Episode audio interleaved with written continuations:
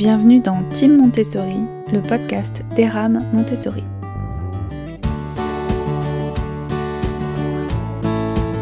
Eram Montessori est un organisme officiel de formation Montessori qui propose de suivre la théorie en ligne avec une équipe pédagogique hyper motivée et bienveillante et de pouvoir mettre en pratique cette théorie grâce à des stages conventionnés en école Montessori.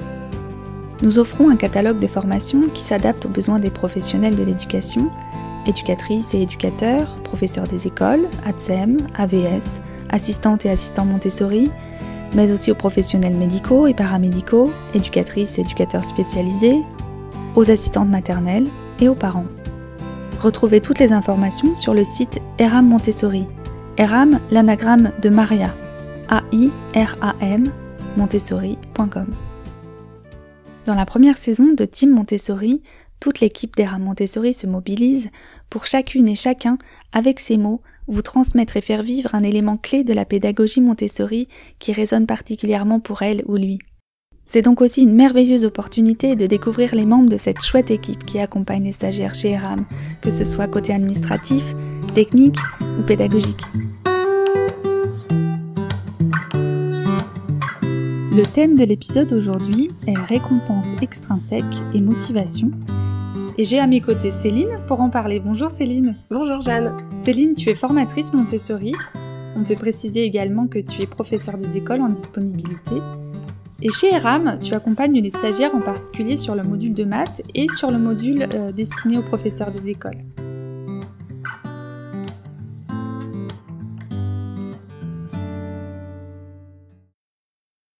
Comme point de départ de ton exposé, tu as choisi cette citation de Maria Montessori euh, qui apparaît dans le livre d'Angeline Solillard que d'ailleurs tu as euh, interviewé dans ton podcast euh, pour un plein épanouissement affectif et cognitif.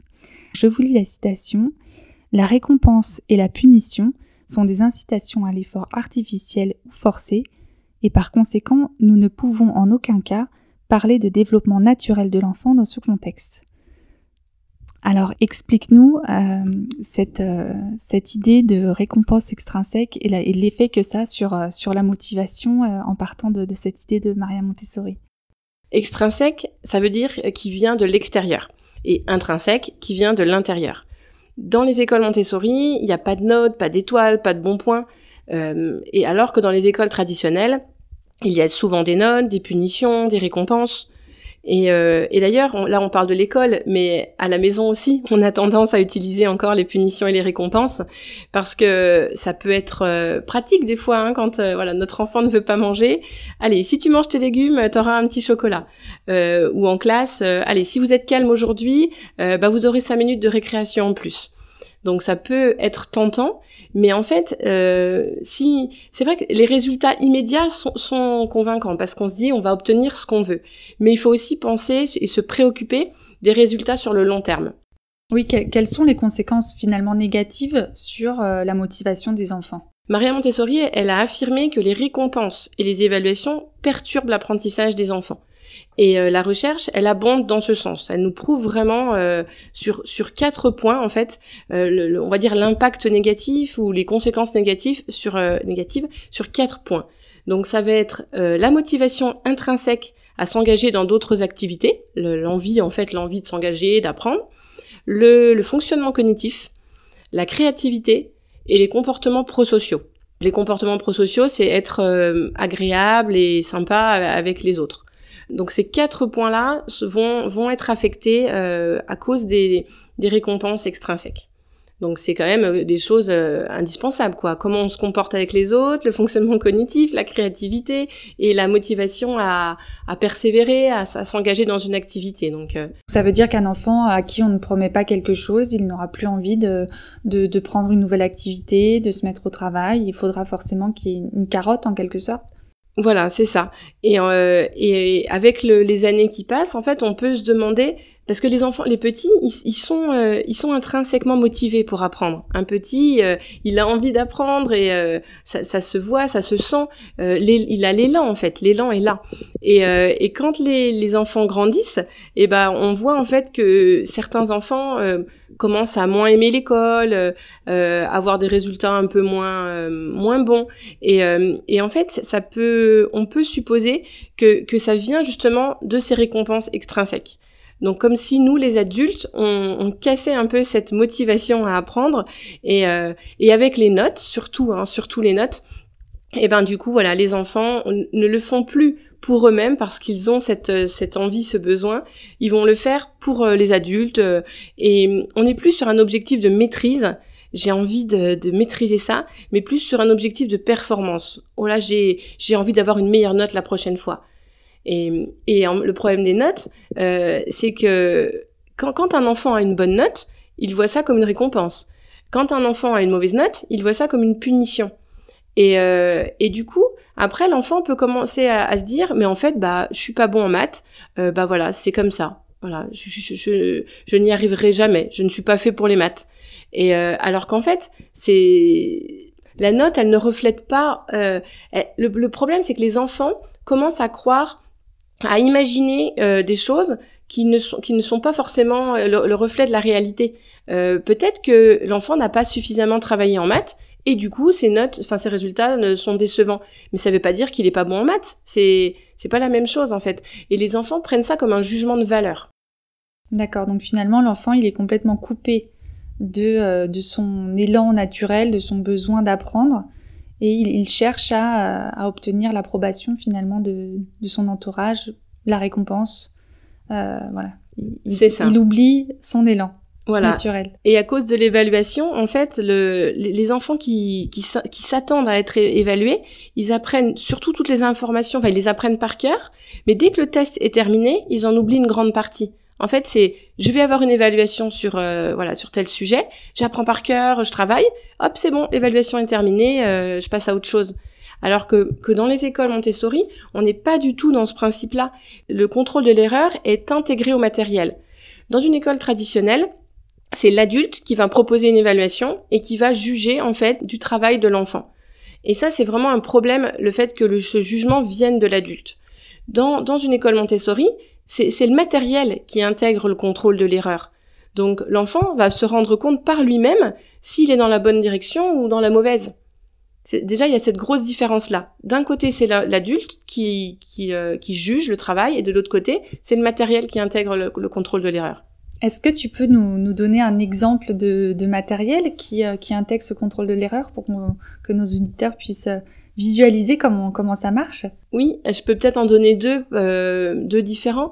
Alors par exemple les cylindres, un matériel sensoriel, euh, les emboîtements cylindriques. Euh, si l'enfant n'a pas mis le bon cylindre dans le bon dans le bon emplacement, bah à la fin il y en a un qui ne rentrera pas et il va pouvoir se rendre compte qu'il y a un souci, donc il va défaire, refaire, recommencer et donc voilà, ce matériel intègre le contrôle de l'erreur. Je peux te donner aussi un exemple en mathématiques avec la table de mémorisation de l'addition. Euh, donc l'enfant avec euh, le, matériel va euh, va prendre des petits tickets 4 plus 5, 6 plus 6 plus 5, etc. Va écrire le résultat mais grâce grâce au matériel. Hein. Et après avec la table de contrôle, il va pouvoir vérifier ses résultats. Il n'y a pas besoin d'un adulte qui va dire à l'enfant bah là c'est juste là c'est faux en fait. Voilà. Et, et la, la plupart, je dirais 90-95% du matériel Montessori intègre ce contrôle de l'erreur. Finalement, dans une ambiance Montessori, euh, l'erreur, euh, c'est plus une opportunité? L'erreur, elle est indispensable pour apprendre. En fait, c'est comme ça qu'on apprend. On fait une hypothèse, on a besoin d'avoir ce retour immédiat et neutre pour savoir en fait si notre hypothèse était bonne ou pas. Et après, on réajuste si notre hypothèse n'était pas la bonne.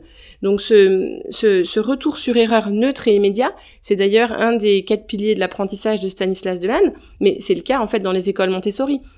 L'enfant a ce retour neutre, parce que c'est c'est neutre, c'est le matériel qui va lui montrer s'il s'est trompé, c'est pas un adulte. C'est pas bien ou mal, c'est voilà, c'est neutre. Que pour l'instant, c'est pas ça ne ça ne fonctionne pas comme ça, donc j'essaye euh, autre chose. Exactement.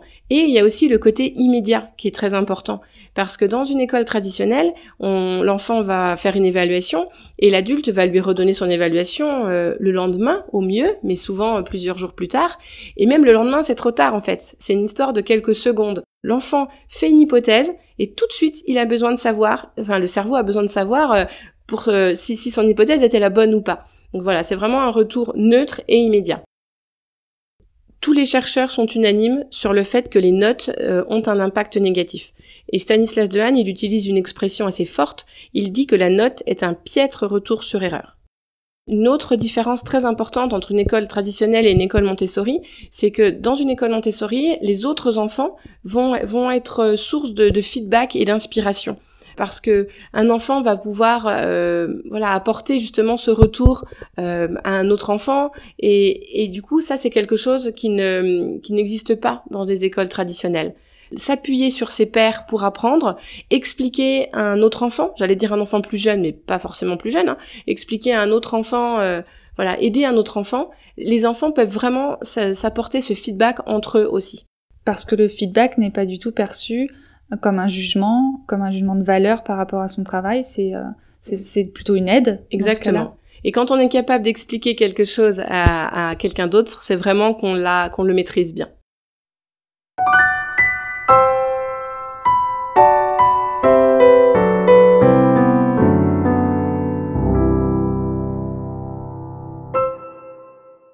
Merci Céline pour cet exposé très clair euh, sur la récompense extrinsèque et la motivation. C'était très intéressant. Et merci pour euh, ce moment passé ensemble. Avec plaisir.